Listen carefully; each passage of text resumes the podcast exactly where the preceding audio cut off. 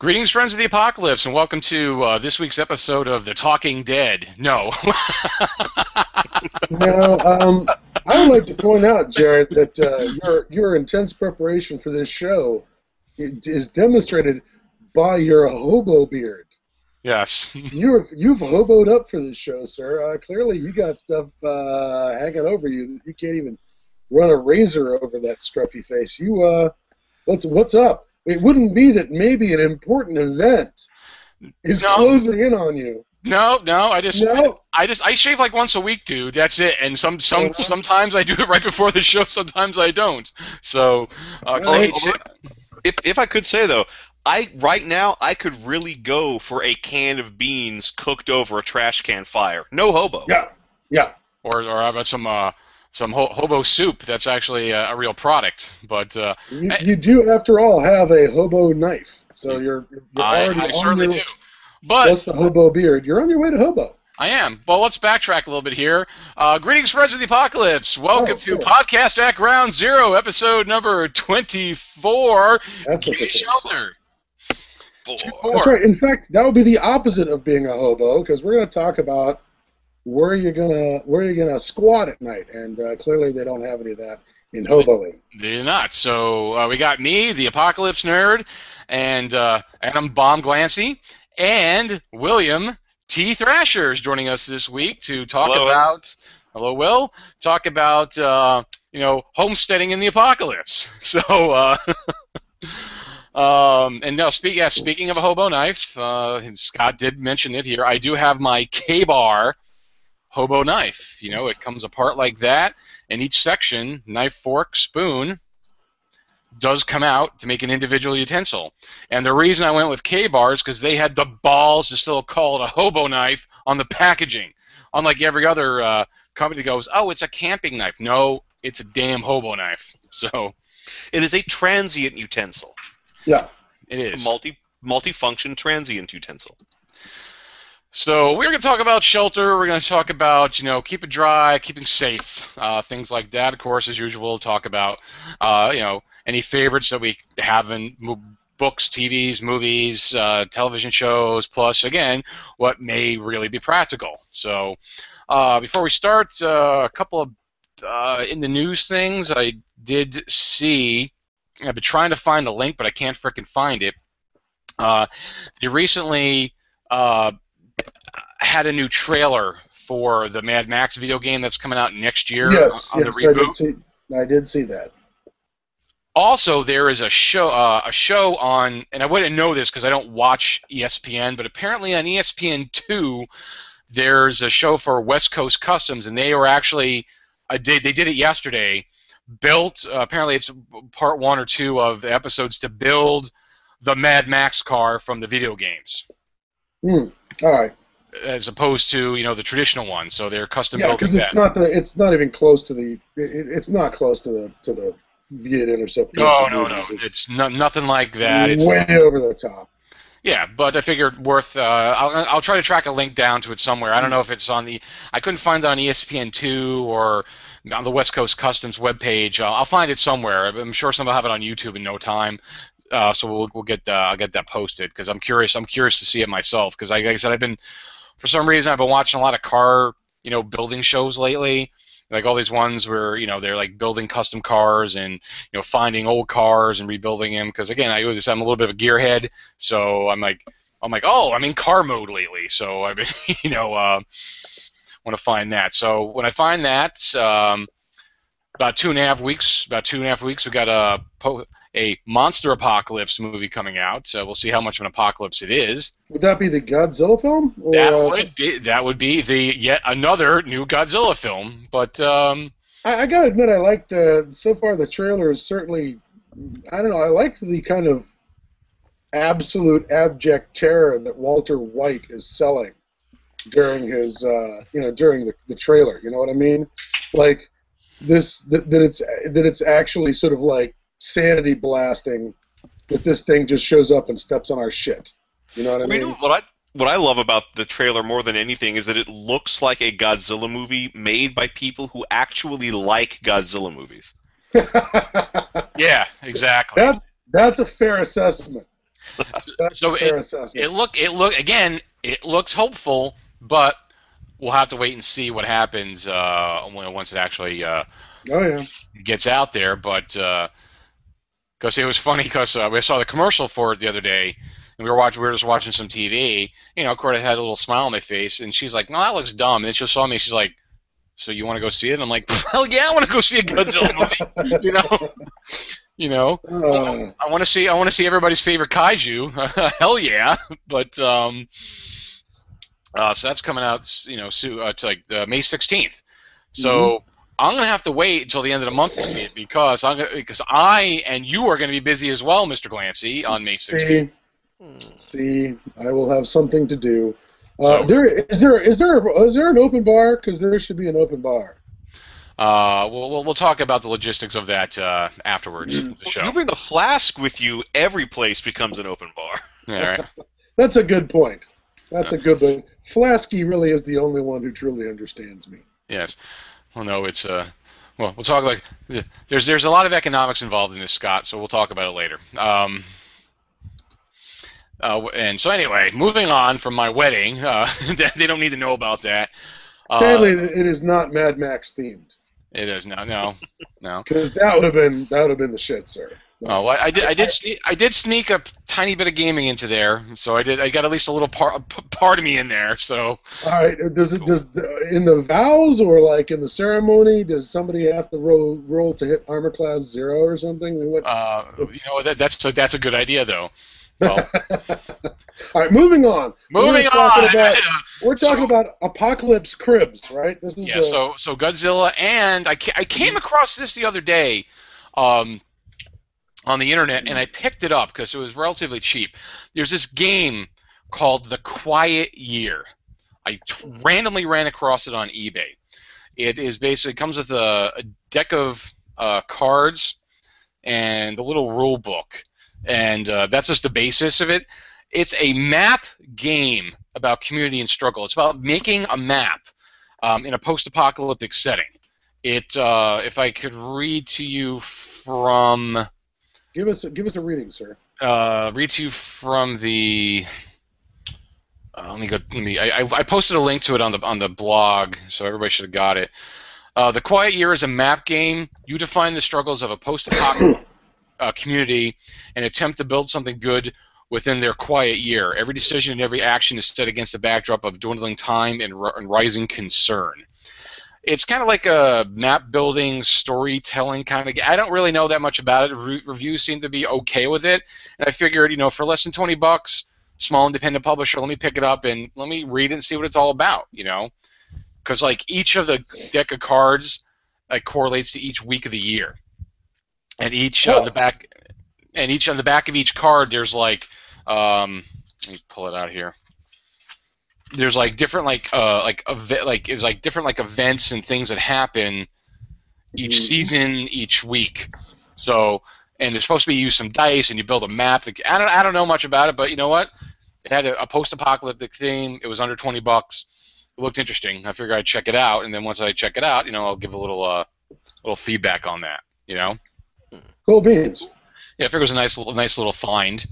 And uh, like I mentioned to you last week, uh, I, I don't remember if I mentioned on the show, but the I mentioned a few uh, shows ago about the Metamorphosis Alpha Kickstarter about doing the Mhm. hardcover deluxe edition. I said I was kind of dubious on the eighty dollar price tag that it had, but they more than made up for that. They put a slew of stretch goals out there of stuff that came with the hardcover. Like I'm getting like an additional like 10, 12 things, which made it worth the price. And they hit like every they hit every stretch goal. They they, they like clocked in at like eighty three thousand dollars. So uh, they they even had a stretch goal be a slipcase to hold all the extra content. You know? so it's got like you know uh, it's got like a, uh, like three modules that are being written to come along with it, uh, a mutation manual, a written armory guide, uh, there's a whole bunch of stuff, some dice, a lapel pin, a metal bracelet that's supposed to be like an identity bracelet from the ship, a PDF copy of it. They came out with Oh so yeah, I remember the identity bracelets. I remember that being like a thing, like like like uh, like keys for getting into places. Yeah, like uh, like ID cards, like stage one, two, three, four, five that they had in Gamma World. Same same Mhm. principle. So yeah, they came out with a boatload of stuff. And it's like, yeah, you know what? My eighty dollars was was definitely well worth it. You know, uh, there's a, a twenty-four by thirty-six uh, poster map of the ship, of the decks and stuff. Oh, nice. Oh, yeah. repeat, re- repeat that number again so people understand how freaking huge this is. Twenty-four by thirty-six uh, inch map, poster map. Hmm. that has like the deck plans. So you know, so you can so you can see like the deck plans. Again, comes free Freeborn comes with, with came with the hardcover. It's closed now, but uh, they really stepped. Goodman Games really stepped up their games and did that. So they're going to continue to put out modules for it. You know, because you know the you know the renaissance of the old school gaming. So. You know, a lot of people were like, "Oh, they should do something for Gamma World," but it's like, uh, that's not going to happen because uh, TSR in charge of the license. Wa- WotC still owns it, and WotC Oh, I'm sorry, you're right. I keep forgetting that TSR is a dodo. Well, well, James Ward was able to do that because he the rights reverted back to him, so he's able to uh, license do whatever he wants with it. But Watts, but uh, Gamma is a different thing because, as you know, they made a pile of shit uh, for the last edition, and that's for the guy who says he's going to have all his friends buy just to teach me a lesson. Yeah, well, Um, I'm sure it worked. It did. I, I, I feel I feel I feel I feel so bad about myself. You know. I feel. I, I imagine you feel quite chastised by the whole experience. Well, remember though that Gamma World, Gamma World is like video game consoles. There's a new one every seven years. Exactly. We're just a handful of years away from the next version of Gamma World, and that one could be one of those ones that, that really sticks with people.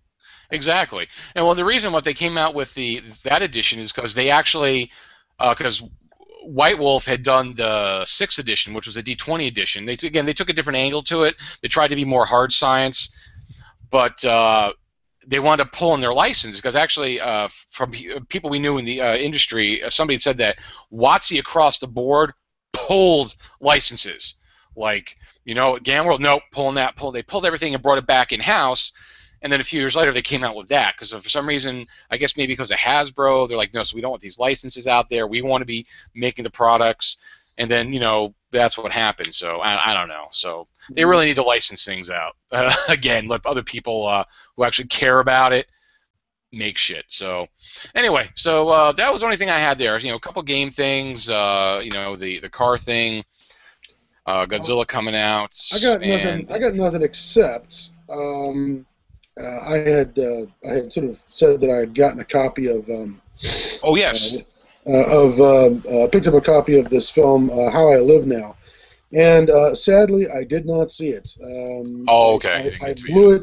Uh, the deal is is that um, I'm just been really sick since I got back from the HBO Film Festival, and unfortunately I uh, I just got sick during the very short rental period, only two days for new rentals, uh, that I had it. So I, I you know sent it back to the to the uh, uh, the scarecrow. Uh, the other thing I failed at was uh, getting a look at Dead Shadows, which is sort of a monster apocalypse, maybe even a Lovecraftian apocalypse. Um, uh, I, I got a copy of a screener to borrow to take a look at, and uh, apparently because it was sort of a handmade Blu-ray, it utterly failed to play in a Blu-ray player Oh, it nuts. just it just started uh, it just got slower it got uh, it, it had compression files that were messing it up so it just it utterly and completely failed so the two films i had to possibly report on i got nothing that's the end of my report Okay, no problem because I didn't uh, watch anything either. I wound up uh, over the weekend. I wound up binge watching uh, Spaced again, which I haven't. so that's Yeah. That's a worthy endeavor though. I don't think there's anything i don't think there's anything that's wrong with that. I think that's No, the right, it's the right thing to do. Well, I sat down at breakfast uh, on Saturday morning, like about 8:30, and just started watching, and I got through uh, 11 episodes before I uh, before I turned it off. And then actually that night, late at night, uh, like in the middle of the night, I watched the other three episodes, so I got it all done in like 24 hours. 'Cause they're only 25 minute episodes, you know, so I was able to get it all in. plenty of time to eat go to the bathroom perform other bodily functions yes Exactly. So, um, And Yeah, it's the again, one that they, it's the one they don't have on Space is They don't have anything. The one genre I don't remember them picking up is post-apocalyptic. yeah, they don't really. I mean, they talk about zombies a bit, but they don't George Romero. But that's about it. They don't really hit hit on that uh, too much. But again, it's one of those shows which I said in the past is, to me, that's more the geek sitcom that should be, not this uh, minstrel show that is. Uh, Big Bang Theory. Theory. Yeah, Mhm. exactly. You know, because oh, 'cause I saw Yeah. one of our, one of our friends recently, uh, Derek uh, Conch, Yeah, Derek Koch. Uh, had posted something about this article about this guy was totally ripping into whole uh, big, or he was talking about something else, like some kind of Marvel Shield show, and he started getting the whole the geek culture thing and this and that. Oh yeah, Agents of Shield. Okay. Yeah, and I, and I agreed with what was said in there, and of course a bunch of people, and they were like, "Oh, I love that show. It's so great. You got to we got to get over ourselves. If you can't laugh at yourself, it's like I laugh myself all the time, asshole. But the thing is, you know, they're laughing at you because here's the analogy. Let me let me just get this out, and then we'll start. here's the here's the analogy I have about because I read this article and I, I can't find it. It was about this woman who was a uh, cosplay uh, person. You know, did a lot of cosplay, been doing it for years. Um, she was talking about how cosplay was always it's been around. It wasn't that popular, but people did it. But then all of a sudden, when the whole geek thing boomed, and also the cosplay thing boomed, everybody started doing it. Everybody's dressed in costumes. And the thing is, how she felt was like back in high school, she was marginalized. You know, she wasn't cool, she wasn't popular, she was off to the sides because she was a weirdo. Now with the whole cosplay thing becoming popular, and people think, oh yeah, I'm a geek, I'm this, I'm that. All the cool people, all the pretty people, are dressing in costumes, whether they are into it or not. You know, because we can't get to the argument of like what's a real geek girl, what's not, who's really into it, who's not. I'm sure a lot of these people aren't into it in depth as the people who are been doing it for decades. You know, uh, but all the pretty people started doing it, and then all the regular people or the maybe not so pretty people are all being marginalized again. She felt like she's being marginalized. Like I've been pushed out. I was in the center stage because I used it was my thing to do. Uh, now, now that all the gor- now that all the gorgeous people are doing it, they take pictures of them, they pay attention to them. I'm nothing now. Well, there's certainly there's certainly now a, a cast of professional Exactly. cosplayers, if you want to call them that, where they have a professional model who wears a, a prof- an outfit that was professionally created. I, you know, I, I, I can say I will say nothing bad against anybody who went out and either either constructed their own costume or um, assembled their own costume. Those guys will always have my love. Oh yeah, Uh, it's not my thing, but you know what? I, because they I- went out, yeah, they went out and did it. They went out and built it, or they spent either they spent the money or the time or the skill and built a costume and put it on. That's great.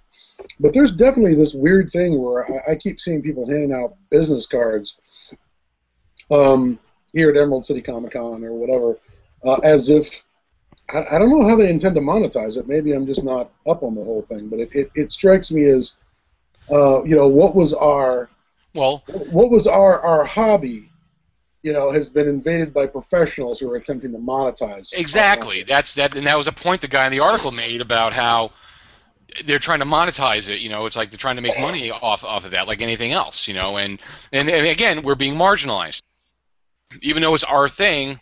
We're being pushed to the sides because, well, we're not good enough for it anymore. It's like, well, yeah, you've We're, been doing. we're, been we're doing adding a new we're adding a new section to the show. It's called Geek Gripe.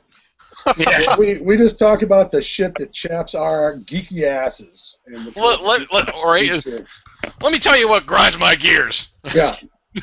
Otherwise known as Monday for Jared.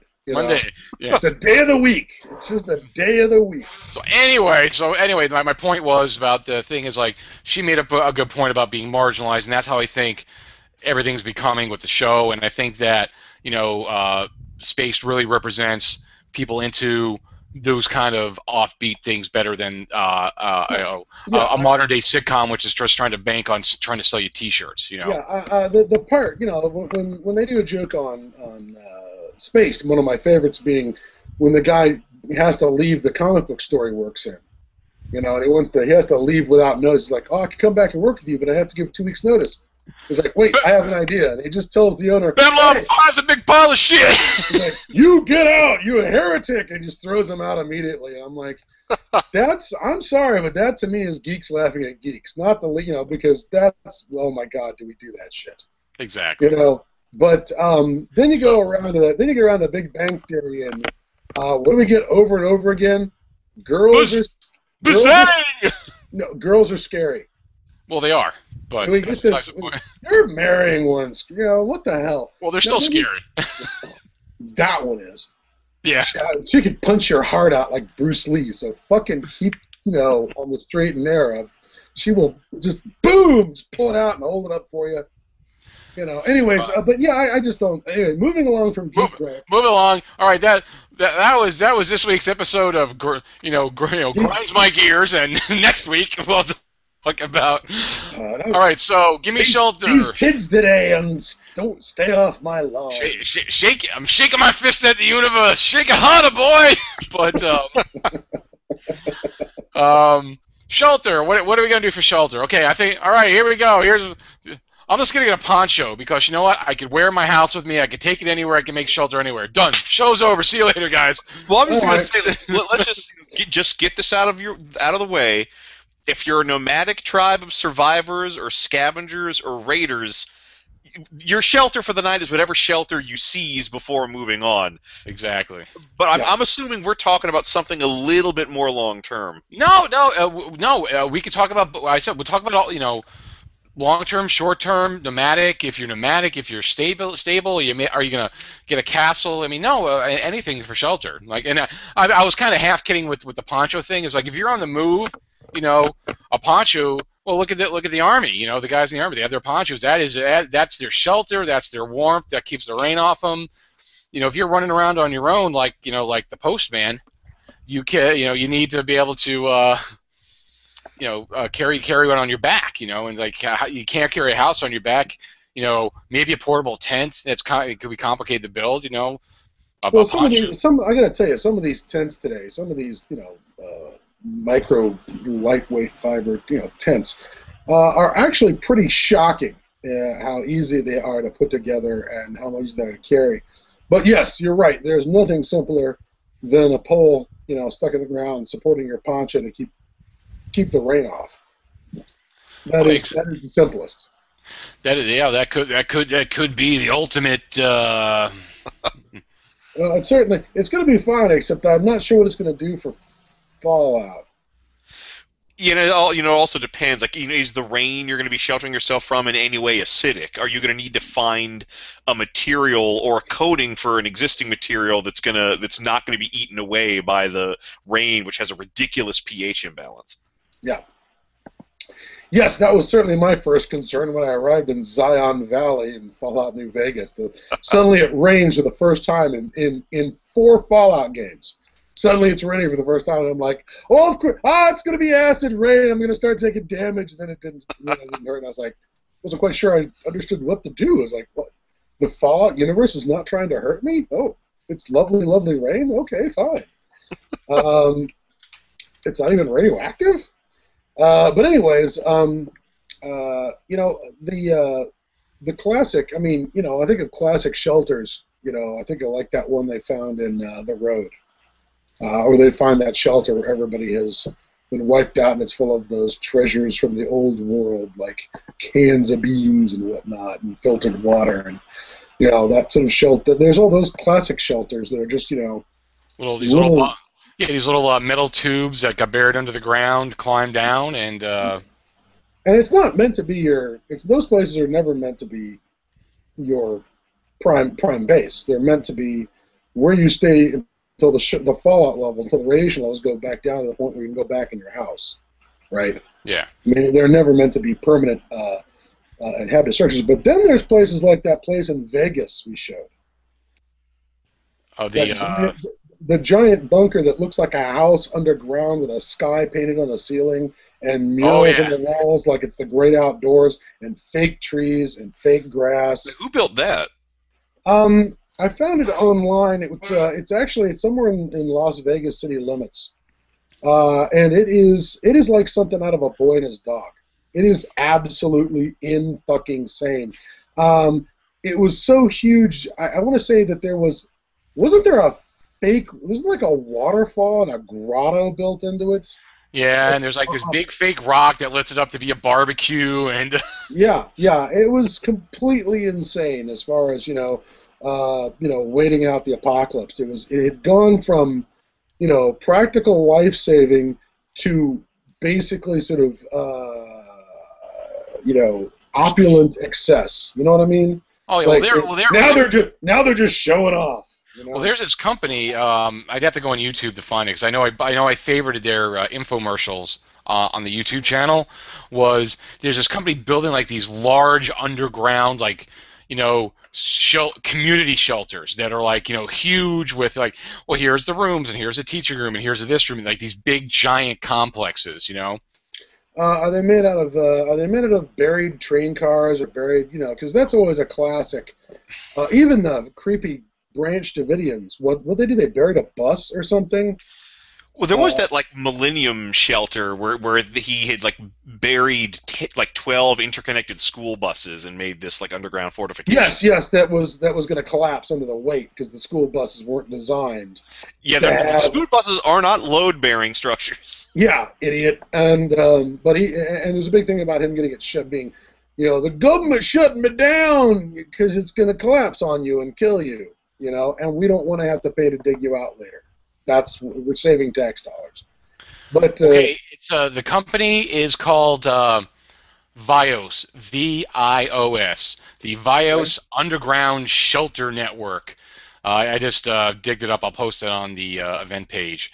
You know, they have like all these infomercials about their structures. Oh, it's it's it's it's some nice looking stuff, but it's really expensive. no kidding. Yeah. Well, there's there and there's a number of uh, sites that I've seen where people are advertising uh, services to convert the uh, this the, the old Titan silos. Um, that is the ones that are the uh, the single missile in a silo, the single control system. You know what I mean? Oh yeah. Not you know, not like the one we visited, Jared, but the one that's just like a there's like a three-story control area, and then they're going to convert that into a living space, and then convert the silo into storage. Oh, it's well. Like, I think it's like I think that's like the old Atlas ones uh, up in the nor up in the northeast. You're right. You're Up right. in It's the New not- York you're area. right, You're right. It is not Atlas. Sorry, it's not Titan. It's Atlas. You're right. Yeah, because they were they were a single a single missile. Yeah, and those almost seem like they're less about you know fallout shelter as they are being about you know personal redoubt. Oh you yeah, I mean? little bolt it's hole. your it's your bolt hole when when when them them darn Obamas in the FEMA and the UN destroy America, you're gonna have to find some place to hide from the rampaging mobs of urban youths who are not in any way a racist thing. They're, we're economics, you know, where they get into that horse shit. Because uh, let me tell you, um, you start wandering around uh, uh, bunkers and survival stuff, and you always run into these guys who are convinced that the folks are going to come and take their shit away are the folks they didn't like in the first place, right? you know, like the, the the apocalypse will just make all of the things that they don't like be confirmed. You know, it'll be you know the it'll and, and you know I and I and I I always presume I always liked that uh, turn that um, Brin did in the Postman, where the guys who come to take your stuff are the other survivalists. You know, because uh, they've they've certainly stocked in the weapons, they've certainly stocked in the, the firepower, and so And the rhetoric. and the rhetoric. So, yeah, you probably didn't deserve all those cans you stockpiled. so, um, yeah, the Nevada one's pretty hysterical. There's one up in, um, I want to say Lynnwood or Everett, that is literally a, uh, it's under a, a suburban house that's uh, you can find. You Oh know, yeah, there's always a, or there's a so- lot of those little individual ones of people building up. But you know, you get your. Sta- I mean, the shelter business is booming again. You know, people are building shelters because of the the era of paranoia. But then again, okay, you know, sh- those kind of shelters are designed for the long term. You know, it's like, what are you going to do for the for the what are you going to do for the long term? It's like, are you going to live in your house in the well? I think also I think a lot of where you're going to survive after the apocalypse is well, what kind of apocalypse are we looking at here? Yes, clearly. Yeah, you you you, you know you don't get to uh, if you're having a nuclear uh, war, you don't get to hang out in your brownstone like uh, Chuck Heston in the Omega Man, right? Yeah, if You it's viral, you know, is it a zombie apocalypse, a monster apocalypse? Because then you need to be somewhere fortified. It's all going to depend on your situation, you know. But I think Yeah. even in all of them, you know, of course, you know, the most fortified locations, you know, are probably the better, you know, to, to go with, you know, like you know your prisons and things that are, you know, uh, Fort Knox, you know, pl- places like that, Well, you know. military bases are not terrible, um, you know, uh, uh, and so are you know, so are places that were designed to keep people in. Also, pretty good at keeping people out, and we do have a ton of prisons in this country. Yes. Of course, the, the issue is though, you know, get, getting to one that's not already occupied by people who want to keep you out. Oh, because guess Yeah. what? They they have they have they have a built-in population already. Yay! Prison guards and Yay. prisoners.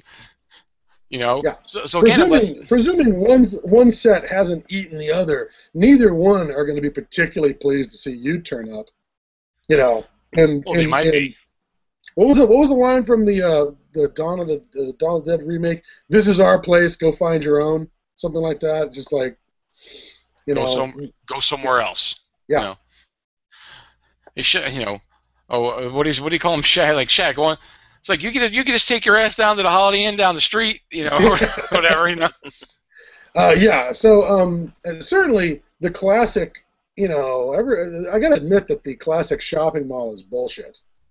Um, you know that that that that that thing that they we got with Dawn of the Dead. It was a, you know, it was a parody of consumerism, but uh, that is not a place I would like to secure. There's No, so many entrances. There's so many exits. Big There's open many spaces which are effectively killing floors, which is good if you've tricked people into coming in. You're intending to ambush, but not good for anything else. Yeah, yeah. Not the not the most defensible position I've ever seen. Um, Oh, and I figured out another flaw with using a shopping mall. Um, most shopping, at least like most shopping malls that have been built, like in the past 20, in a lot of cases 30 years, all have fountains somewhere because you know there's always Mhm. that whole wishing well thing. yeah. Well, once once you know civilization collapses, that stagnant water. And don't drink it all, and I'm sure it's not safe to drink. Yeah. You're going to have a breeding ground for mosquitoes and any number of, Oh, that's of hilarious. nasties. I'm sorry. I'm sorry, Bill, but that's fucking hilarious that you've got unless you clean it out, unless you drain it. You You've, gotta, you you've gotta drink it real quick, you know. uh, yeah, or boiled it or thrown it over the side or something. Because yeah, that's that's sucky. Yeah, well, that's the thing. You know, ooh, that, yeah, that's not good at all. Um, because again, we're, we're going to be a little few. Uh, we're going to be few and far between our malaria shots. I'm afraid. Yeah, because I mean, I mean, you gonna are you gonna live in urban housing? Are you gonna live in, um, you know, because it, it really depends. You know, like high rises, things like that. Because I was thinking about that. It's like people are like, oh, well, you know, high rises are a good idea because, like, you know what? There's only a couple ways in. You know, you could defend it a little bit easier. But the problem with that is long term. Because well, number one, somebody could burn light your fucking ass on fire. Like, Oh, you yeah. know what? You know, You're impregnable until they light the first floor on fire. yeah, exactly.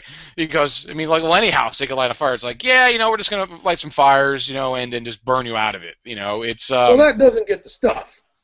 I mean, honestly, that that's does that Well, they does could not still- get the stuff. well, they uh, could they smoke, just- they could smoke you out. They could make some f- heavy smoke fires on the bottom to come up and make you think the place is burned down, have you go out, kill your ass on the way out, then go take your shit. Well, and then Or and they then just try, wait you out. It's not like you'll have infinite food in there. Well, but they want your food.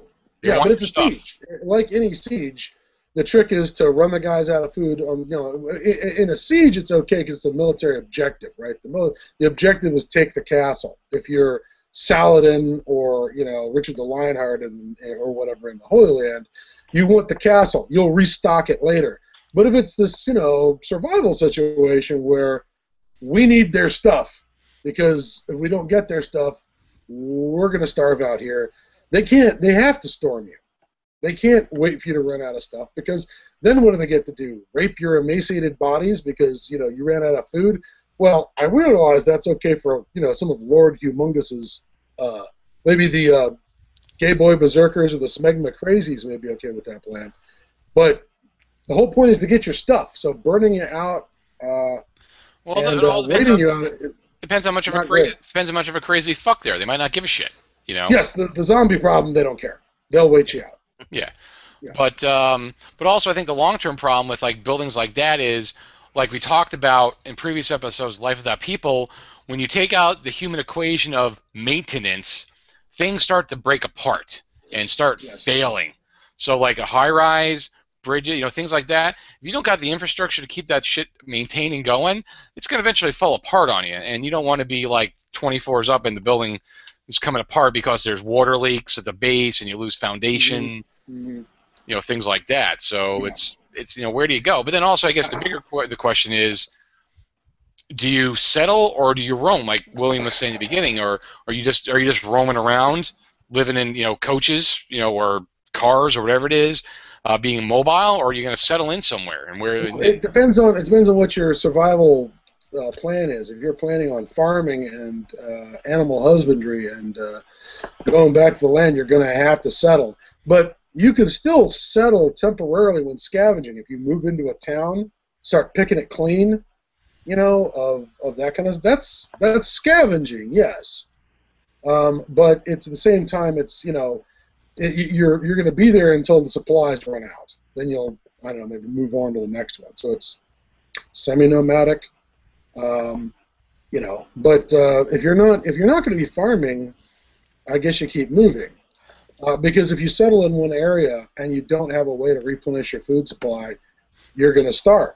You're going to pick the area clean.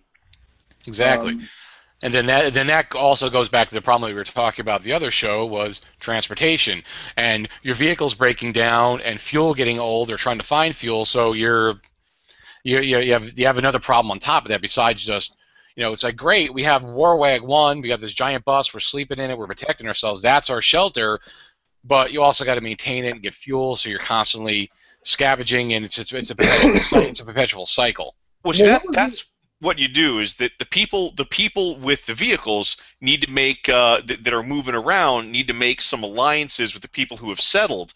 So you know the people in the vehicles they can go around, they can do their scavenging, and every couple of months they stop in a settled area, sell scrap metal, sell tools, sell things they found.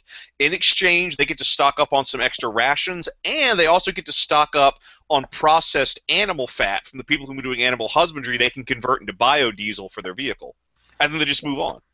William you ju- you've just created commerce You've just just reinvented civilization. Congratulations, sir.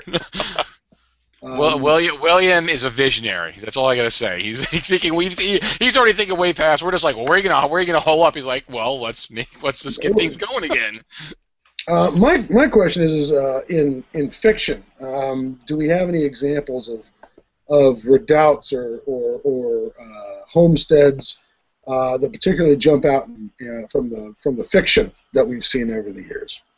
Well, Well, one of the, one of the things I was thinking about because we were talking about at the beginning, and it's something that I was going to bring up as well, is um, Luke Rhinehart, The Long Voyage Back, uh, which was a post-apocalyptic novel, came out like eh, early '80s, started off in D.C. nuclear warfare, but these people have this long cruise ship, uh, not a cruise ship, but they have like a sailboat. And they get out of uh, Chesapeake Bay on a sailboat, and it's the whole story is them going down the coast and sailing and uh, going to docks, you know, stopping in, trading, running into other boats, and they eventually go around uh, the Horn. But surviving on the water, especially if you're on if you're in a coastal area, you know, uh, surviving on water, uh, boats, sail. So that reminds sailboats is a thing because you know they're not running on fuel. It's They're also wonderful. you know, not permanent because it is it, it is the other thing. Just as you said before, eh, you better have a plan on where you're going with this thing because even though it may be sail powered, um, it's going to be devoured by the salt water. Eventually, yes. Um, so you better have an idea where you're going with this this rather this this rather useful resource. It, it, it's I guess you know I have a hard time thinking of that as a home uh, as much as I do thinking of that as a a conveyance. Well, it's kind of both in that situation. Yeah. well, what about what, what about cruise ships? You know, because like uh, I, I I came across this article, old article I found. Uh, best places in the world to write out the zombie apocalypse. You know, some of it's kind of stupid, like Antarctica. You know, but they talk about South Florida as number five and the condos, but they also talk about cruise ships. You know, Well, that's It's- it's really it's a- con- it's condos. well, Well, the cruise. the most- Go ahead. I was saying the, Well, cru- the cruise ship is great, assuming no one infected is already on board. You never know if there's a carrier. but like, How how many times a year now do we see like uh, there's a news article about a cruise where for no apparently Yep. obvious reason everyone on the ship gets diarrhea or dysentery or who knows what. Yeah. Now imagine they can't actually go to a port. Well, they're, they're well, they're giant floating cities, you know. Well, I'm not saying you know pack everybody on there. It's like they're there for the pillaging, but basically it's a it's a floating city. You know, they got all the infrastructure. They have med med bays. They have food storage. You know, but then again, the problem is It's a closed system, and you can spread a disease in there pretty fast. oh Um, that that as well. But you gotta be careful. But it's also again fuel is a problem. Mhm. You know, unless you're unless you're of course on a uh, modern Navy nuclear submarine or battleship, which has an endless supply of uh, energy. You know, Well, well, let's not even at least in our lifetime, endless. I don't even know if it's that. My understanding is that the fuel on board, the fuel load on a, on a, on a vessel like a Los Angeles class boat, is only like they, they can run that thing. Like seven years or something. Yeah, years? it's it's like it's it was it was a number of years. It was a single digit number of years, but it's going to end. That that joyride will end. Um, I, I suppose you know when you're talking years. That's as that's practically endless, but Well, Yeah. well, then that gets kind of like on the last ship. You know, they're trying to find a place to like. Okay, we know our shit's going to run out soon. We got to find somewhere to dock and and uh, you know stay. Yeah, So- someplace to settle, um, and use the and use the energy from the reactor to you know make some changes to the environment to build. To, yeah, Well, exactly. well, look in the the Ravagers, uh, the, the not the book, but the TV, uh, the the movie with you know Ernest Borgnine and um, um, I can't remember Richard. Harris. Richard, Richard Harris. Harris. Then no, well, what's his name? Uh, Woody Strode.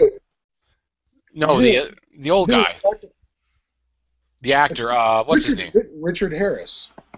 Was it Richard Harris? It was Richard Harris, yeah, I just it was found it. Richard- Richard Harris. It was Woody Strode who was one of the guys in the boat too. They um they had like a Art basically Carney, too. Art Carney. That's who I was thinking of. Thank you. Ah, Art, okay, Art, Art, Art. Carney was in it. Basically, the, you know, their survival uh, area was like they just had this big, uh, like you know, like a cruise, not a cruise ship, but it was like a cargo ship, and they were, you know, it was docked against the water, and that's where they lived. That was their that was their home. You know. Yeah. So again, it depends on where you're at. Rivers, It boats. turns like it, they turned it more into a, a fort redoubt than they did into a you know it, you know what I mean. It was more of a fort redoubt than a than a conveyance. But Yeah. it certainly you know it, it was it had some advantages. Well, when they run out of when it, when the big boat runs out of fuel, you just run it ashore, and what are you gonna fucking do with it? You know. You know, I, I've just suddenly been thinking. I love Tank Girl, both the comic and the movie. Get yourself a tank, remove something that's non-essential, put a bed there. Now you have a vehicle and a shelter, and if it breaks down, you've got a fort. It's it's it's a multitasker. Yep. Just, just, just like Alton Brown's always talking about, he loves multitaskers.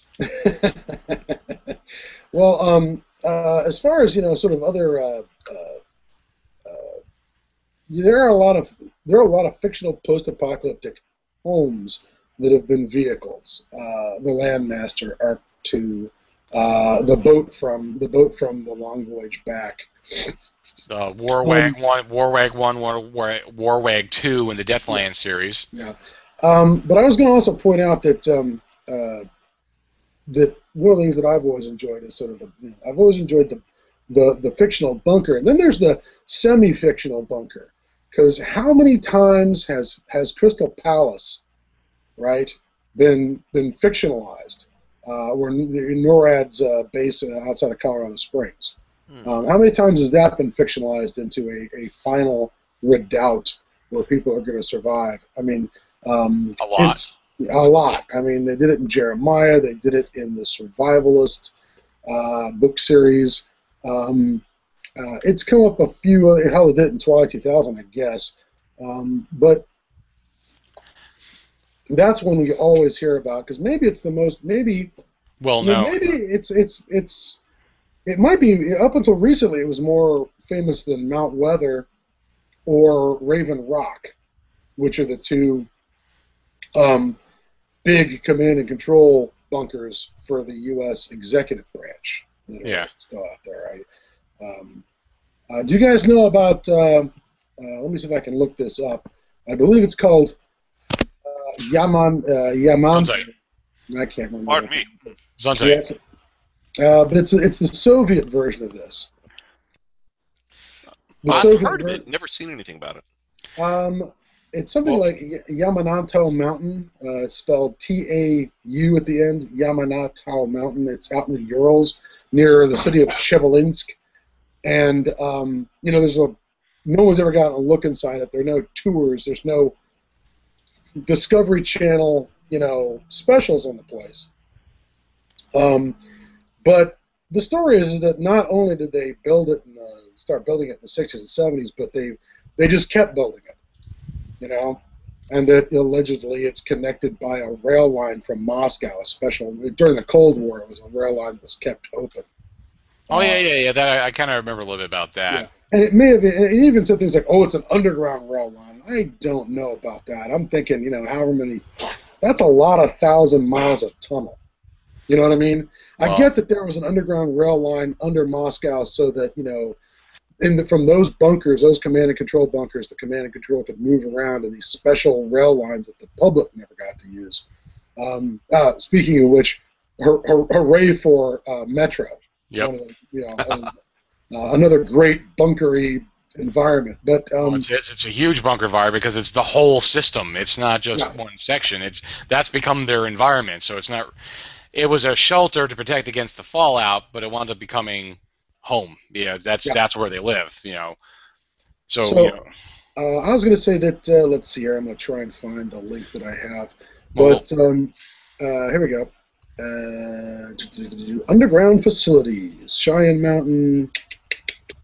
Uh, okay, uh, it's Y A M A N T A U Yamantau Mountain, and there is a Wikipedia article on it. It's very thin, um, but you know, supposedly the Russians have used it for everything from hiding hiding missiles they didn't want to dismantle under the under the various arms limitation treaties, which implies that it's got a lot of space, uh, to perhaps uh, having built uh, weapons uh, facilities in it for uh, for uh, purifying weapons grade plutonium, so it was stuff they could you know keep out of the eyes of satellites and keep it in this giant underground facility.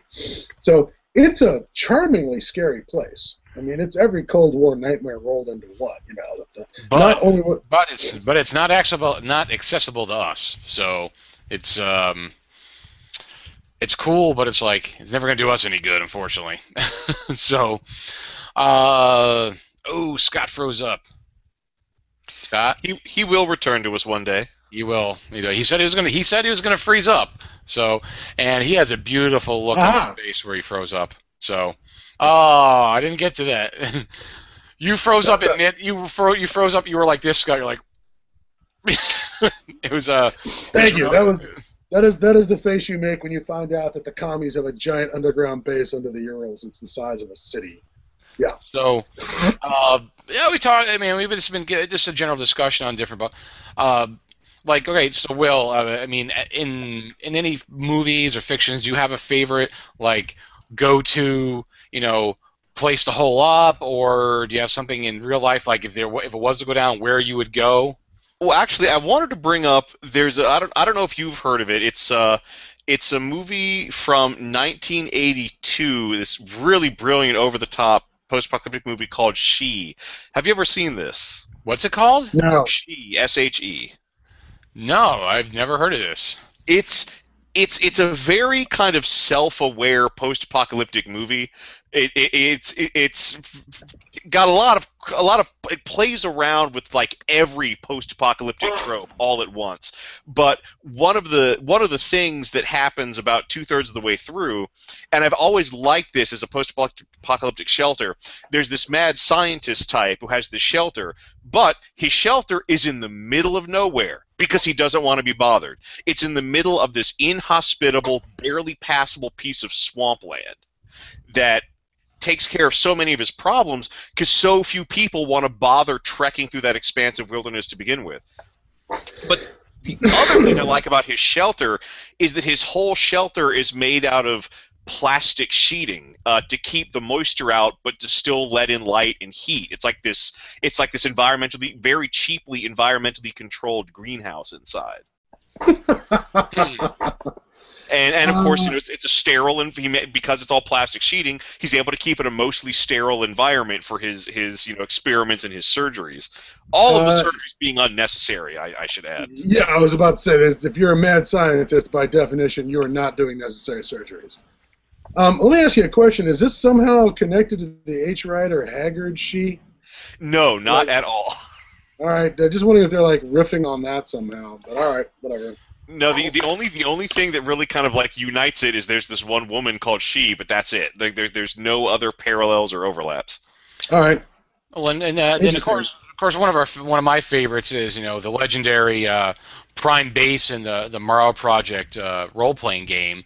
You know the ultimate base that all the uh, teams are looking for. That's always kind of you know I, I tend to Yeah. name th- things Prime Base. Is Prime Base in uh, in Morrow Project is it destroyed or lost?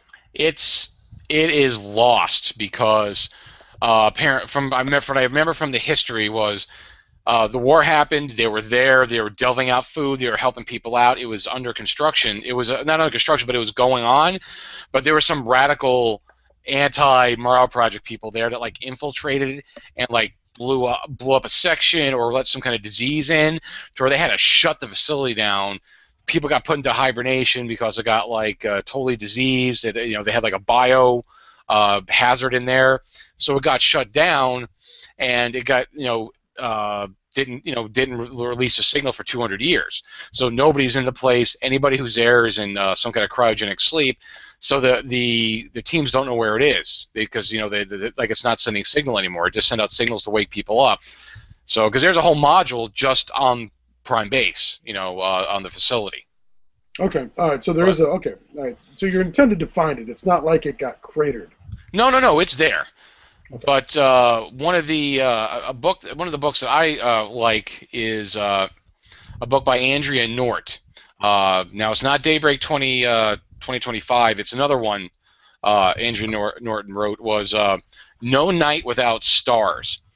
It's Hmm.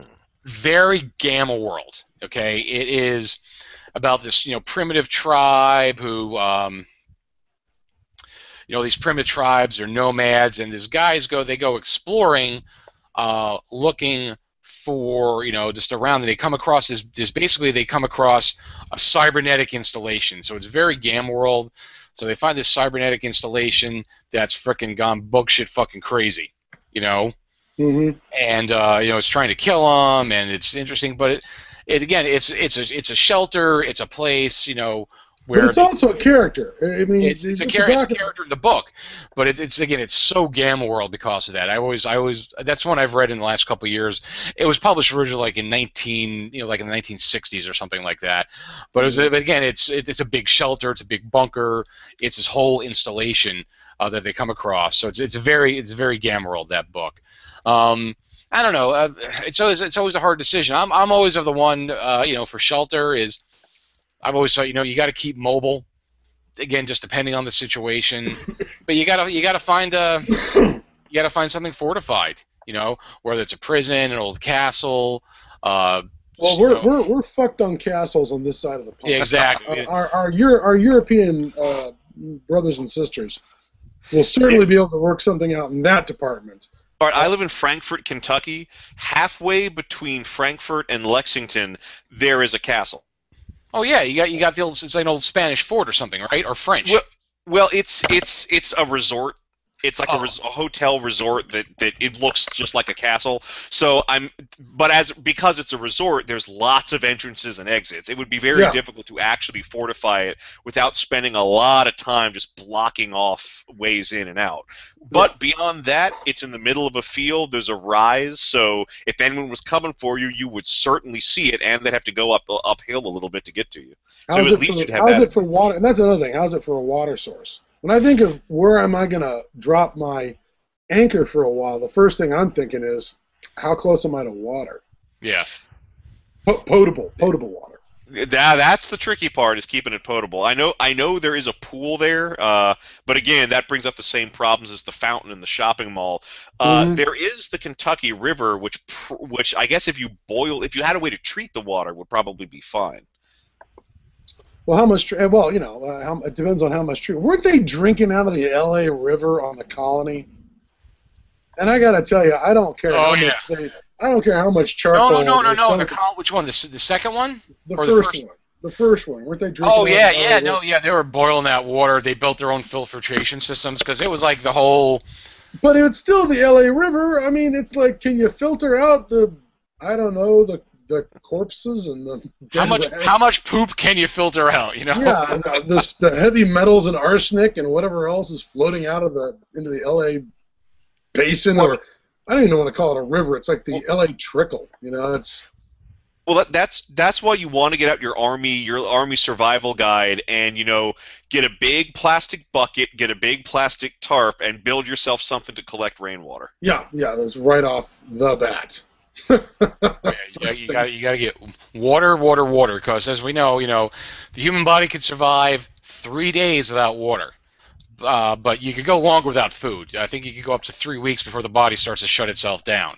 But water is essential. So you, you, you're right. You got to be near a water source. So whatever whatever place we're getting, I mean, there's all this idea of like, well, I want to go out someplace in the desert where they, you know, no one will bother me. Okay, congratulations, no one will bother you. Um, you Not know, even you, uh, because you won't be there much- very long. yeah, exactly. Uh, what are you- what are you gonna like? Make make a lot of cat, a lot of cact, and drink a lot of cactus juice? You know. well, I, yeah, I was about to say, yeah. Uh, well, on the plus side, you know, maybe if you can drill down and hit an aquifer, that's great. But my understanding is that stuff can, in fact, come and go. You can drain out aquifers completely, and heaven forbid you drain out an aquifer underneath your your super cool underground survival bunker, so it can all fall into a frickin' sinkhole. That'd be Or, great. or just go up north, build yourself a place up north where they have glaciers all year round, so you know you're going to get water off of that. Well, yeah. I mean, the one thing about the Pacific Northwest is uh, we're not going to be shy on water. Um, our rainfall is, I mean, we're, we're rainforest, rainfall levels. So we're good for that. You down in Florida, rain is not going to be your problem. You just need to have something to collect it in, and you're good to go. Well, it can be a problem. There goes, there goes a lot. Trust me, there goes very huge stretches of time where ain't no fucking rain down here, dude.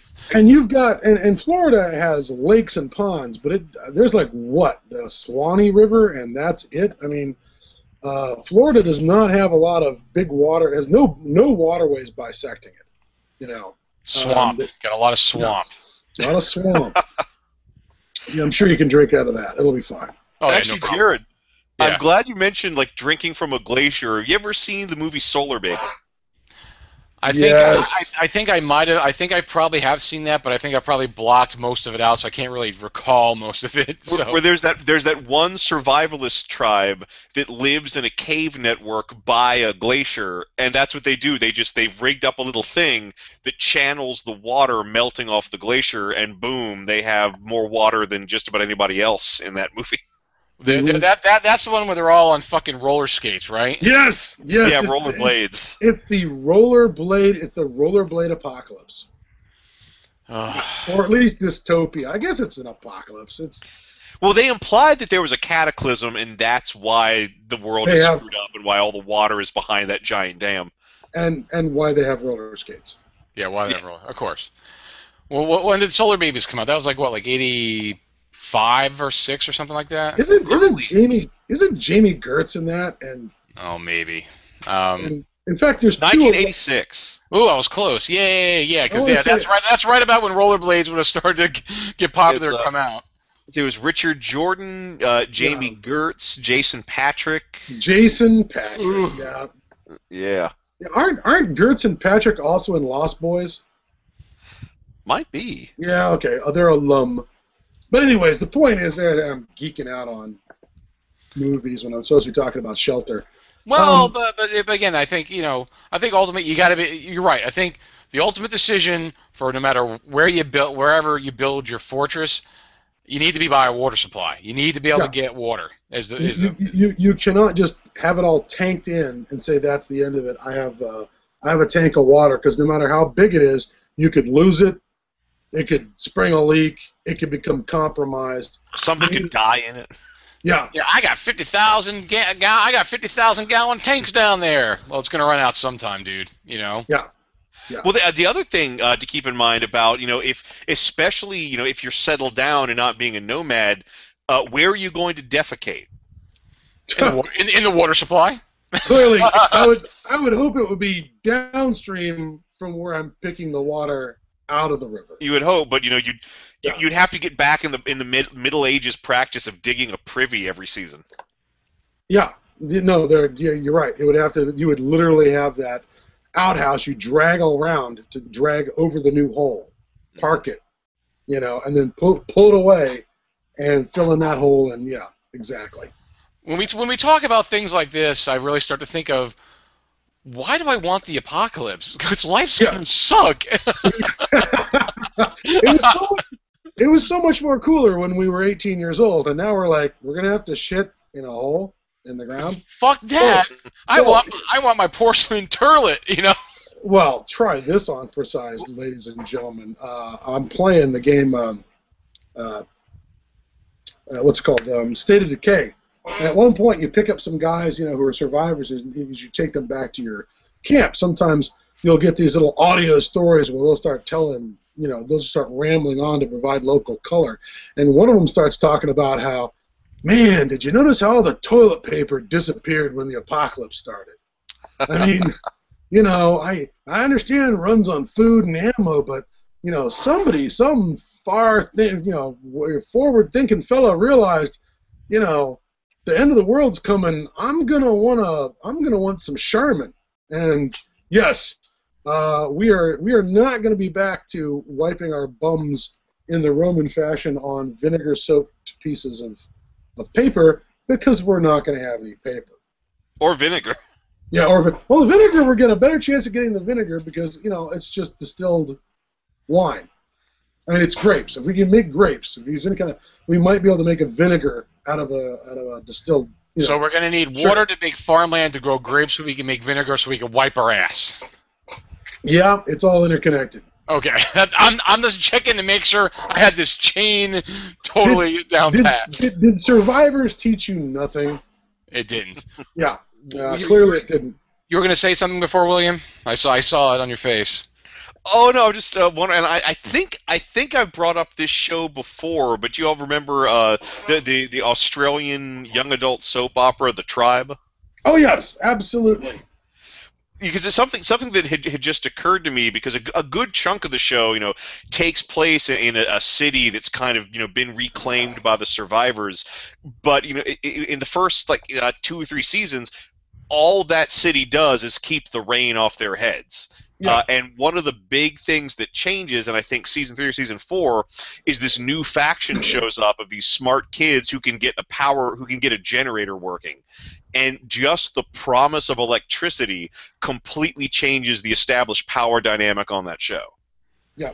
And, and you know that's you know that's that's another thing to consider you know with with you know your your your shelter if you're using if you're really clever with your improvised shelter or you're using a, a pre-apocalypse building you know how, how far are you going to be willing to go to bring any of the old luxuries back into your home? You know if if a person can come in and say i can get a generator running and you guys can have light and heat and air conditioning f- at least for a certain number of hours out of the day what are you going to be willing to, to trade to get that? I'm gonna trade Scott Again? again. But no, it was it's just like on um, the colony.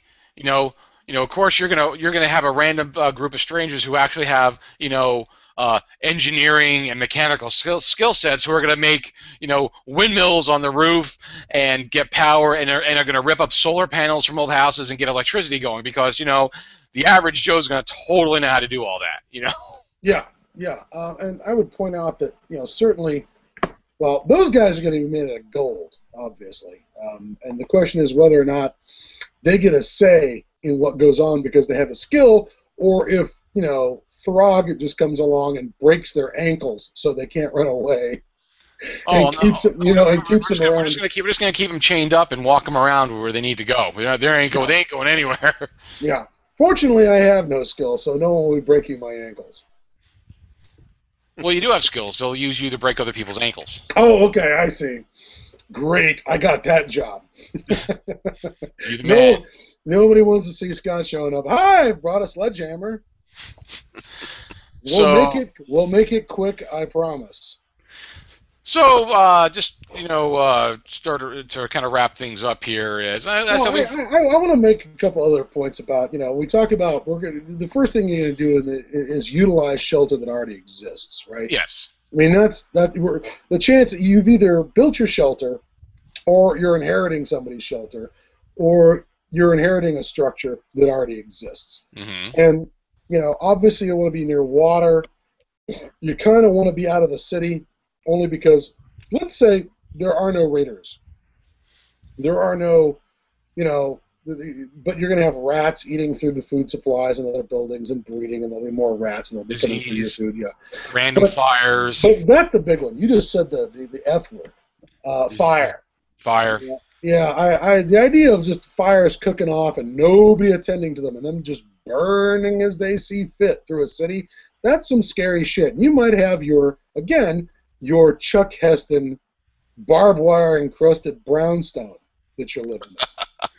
And Well, I you know, want to ju- know, just a random, you know, a random lightning storm could ignite something, and it could burn out of control, and that whole Yeah. city could be gone in a matter of no time. You know, yeah, I mean, we're talking about fires down the block working their way towards you.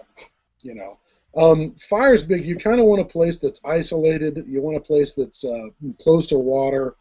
Um, uh, you want a place that's, and again, defendable. if you can manage it, uh, the thing to remember is, okay, Florida is fucking hot. All right. Yes. But the hot will, generally speaking, not kill you. The cold will kill you. You're you're gonna die in Minnesota without shelter. Um, you're much better off in the south, out of the north, uh, not having to burn fuel to keep warm, uh, only having to burn fuel to cook, um, and, and, and just die of heat exhaustion because you can't cool off. You know, Well, that is a possible. Well, what happens is you, you what happens is you turn into a Latin American peasant. You don't do shit during the day. You do all your work at night. You know, you have that. They have that siesta not because they're lazy. They have that siesta because they have a brain in their heads. That is actually one of the things. That's one of the perks of you know the the post-apocalyptic environment. The siesta is going to come back in a major way. Now, that is going to be a major improvement to our quality of life. yeah, I I could not agree more because it's well, just oh, I, I, lo- I love the idea of siestas. I've been I've been trying to for the last eleven years where I work. I've been trying to. Uh, I've been spearheading this campaign to bring, to, to, to bring in to bring in. I, well, it's not called a siesta. I call it corporate nap time. So that uh, so that after lunch, you know, you get about two Is hour that, like, period. is- is that like when like like when the, the CEO gets a little cranky? They they have a little nap time to chill Corporate them nap, no corporate nap time. Everybody needs it because you know? It's after lunch. Everybody's a little slow. You get a you know a little hour or two nap, and everybody's refreshed, and everybody's like you know s- steamrolling through the end of the day and getting shit done. You know, corporate nap time. I'm totally behind it. You know. Well, no, if you want if you want to get them to sell off on it or to sign off on it, just call it a, a synergistic human resource realignment. Oh God damn it, William! The renewal, synergistic human resource renewal, and then they will Oh. sign off on it. Trademark that Mm. immediately. It totally, it totally invigorates our paradigm. Oh fuck you, Jesus! Oh, God damn it. like- Will, Will Will speaks corp speak better than I do, and I and I work in a corporate environment. look at him! He's a, he's a dirty hippie with his long hair Well, and his. I- I like to know my enemies. oh Jesus! That's where this comes from. Wow, yeah, clearly. Damn. Um, just as long as you never use the word online as a verb. Fucking, we, got, we, we got a fucking Mr. Johnson here, man. It's like he's you know he's he's, he, he- he's gonna he's gonna fr- he's gonna freaking hire us to do some wet work, you know. Hey, chummers. God.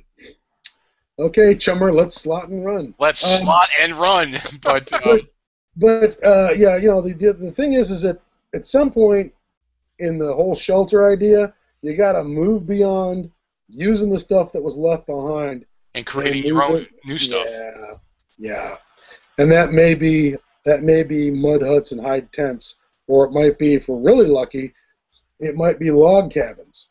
You know, um, I think it's going to be a while before we're able to, uh, you know, mill the wood sufficiently so that we're having, you know, the houses, the wood houses that we have today. But a log cabin's not a bad start. Know, it's funny you mentioned log cabin because this was something that occurred to me on the run up to the show. Uh, um, I've got uh, there, there's there's this you know hardware store uh, down the street from where we live that sells these freaking huge PVC pipes, which I guess are for for irrigation or something. But they're they're so big, like they're watertight, but they're huge. They're like you know like Oh yeah, this they're- big around. You take those, cut the ends just right, they become Lincoln logs. You could Oh, make a, a log cabin out of these prefabricated uh, PVC pipes. And you can you can make you can make them you can insulate them more like fill 'em with like sand and grass just so there's something in there to like give it a little Yep. bit of insulation and solidness to it. You know. Yeah, Absolutely. Um, that'd work. Uh, that's not going to work. I mean, you know, I, anything's better than building a sod house. Yeah. You can possibly avoid Oh that. yeah, there's, there's going to be a lot of shanty towns. That's for sure. You know. Well, that's the thing I always find amusing about um, uh, every time we, you, you come across a, a, a town or something, or in in uh, uh, the Fallout games, is that that's uh, no one just built a cabin. You know, there's no log cabins or anything. There's no milled wood. It's always just a whole bunch of pre-war crap that's been piled up into you know shapes and sort of stapled together. So it's or so like have- or, or built or built off the side of a car or something, you know. Yeah, so but it, but that way it has post-apocalyptic street cred, you know, because it's obviously made from pre-war junk or or or the airplanes that Megaton was made out of. Oh yeah. of. Um, you know, it's only that way it's got real credibility, post-apocalyptic credibility. Otherwise, it's just you know, cabins, Clap. Wood wood cabins. What are we in the Wild West? This is the post-apocalypse. Or or a, a, yeah, like you said, Adobe huts, you know, like back like the Wild West, like the the Mexico, you know, Mexico in the Southwest in like you know Oh, the the 1800s, Adobe, you know. They'll be bringing back the Adobe, that's for sure. And I'm not talking about the software company. No, it's going to be mud bricks and the whole nine yards. And again, it's kind of like how remember how we were talking about when we were talking about food in the apocalypse. We talked about how food's going to become regional again because of the environments that they have. Hmm. Buildings probably going to become regional too. What kind of what do you have? You know, in the Southwest, you got mud in it. You can make adobe houses. You know, uh, you know where there's woods in the Northwest. No, you- nobody, nobody's going to be importing Italian marble for a while. You know? Well, unless um, you're a really powerful overlord, then Yes. otherwise, well, you never know though. You could be you could be scavenging in an old in like an old suburb. You might find a countertop that was renovated seconds before uh, the Well, apocalypse you've, happened. you've got a very good point, William, because you know if, it's my understanding that a lot of the mosques in Cairo were built using um, was it the was it the granite facing they pulled off the pyramids? The pyramids I were it's lime. Is it limestone with granite? I think it's limestone with granite. I don't think it was granite. I actually think that was an Egyptian marble, which was incredibly rare because you don't find Egyptian marble nowadays.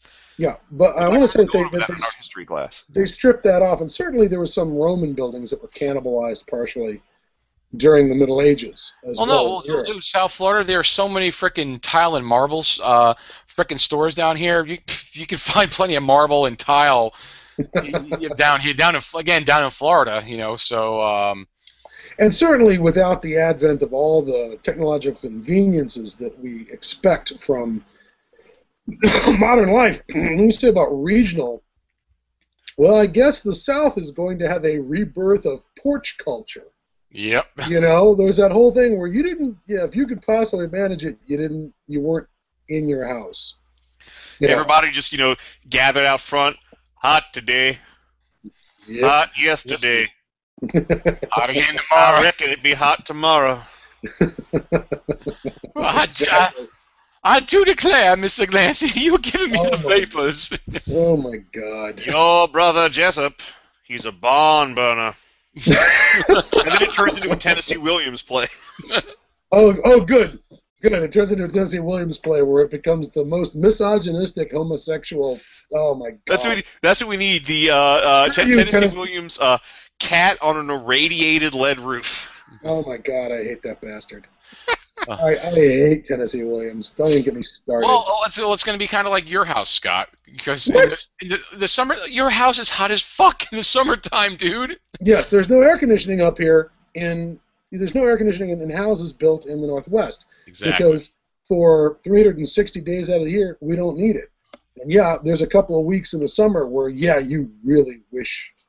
Yeah, it's it's time. I've had friends go rent hotel rooms Mm. rather than put up with the heat, um, particularly when they had like young kids, infants, and, and stuff. Uh, I'm thinking of somebody with the initials of JT. Yeah, uh, he's like, nope, not gonna have the not gonna have the first child melt. So we're we're going elsewhere. But you know, um, uh, part of that, you know, you know post-apocalyptic shelter is going to be post-apocalyptic architecture. There's going to be a, a complete change of the materials used. It's all going to be regional.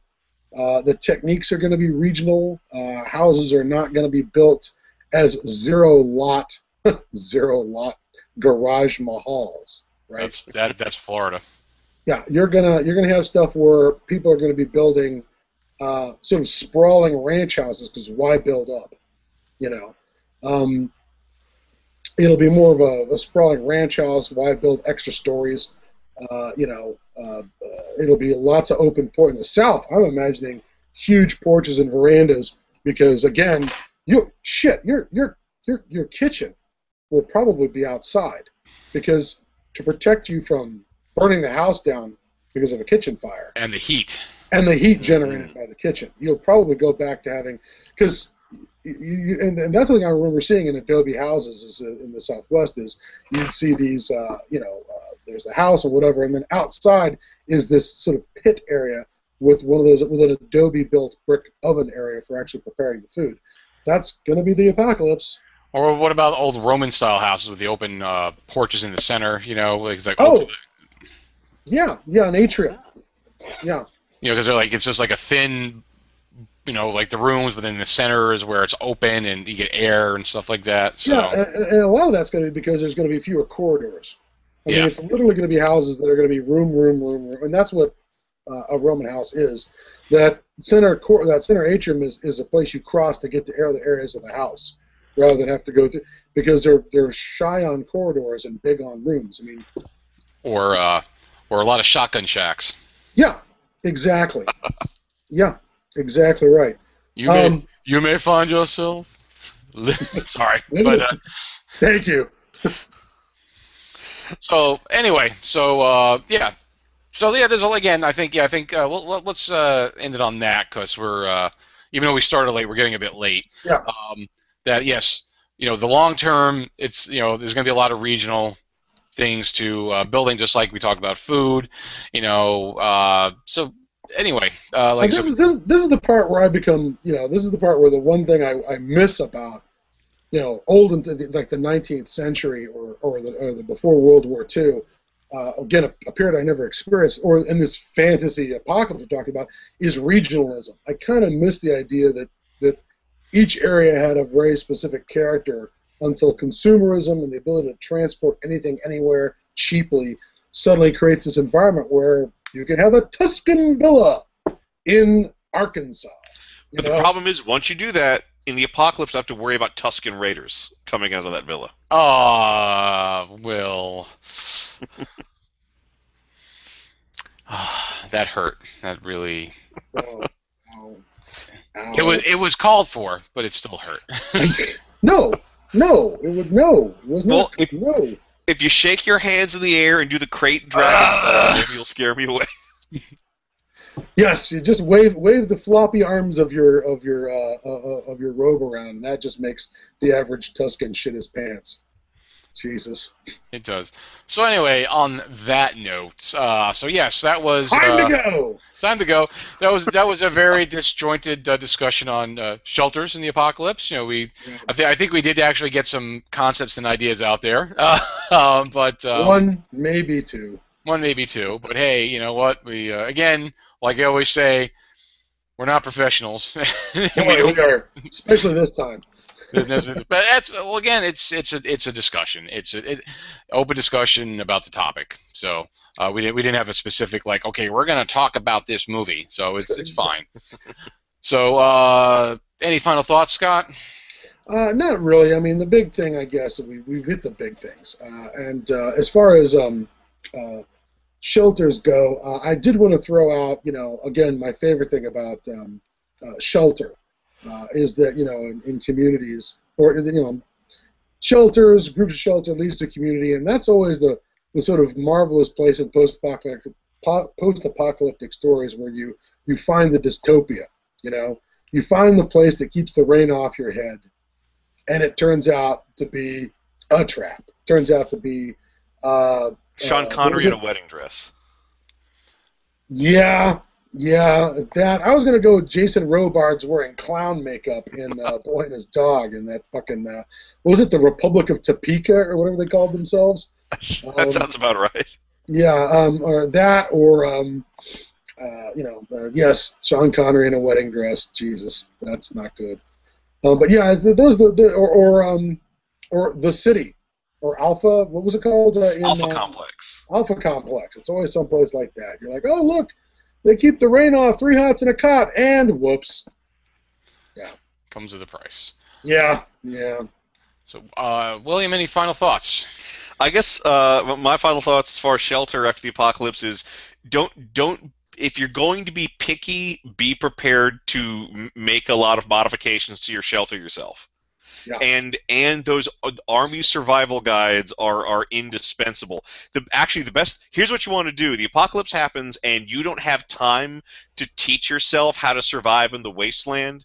Find a find a a legion hall. Find you know find some find some like not secure uh, military building, go inside and just pick up those little comics that Joe Kubert did that are all nothing but like comics of survival strategies and they and they're brilliant they'll tell you how to build a shelter how to make a latrine how to make a water catcher how to make a water filter how to repair a vehicle without tools and it's all tested survival techniques straight out of a war zone mm.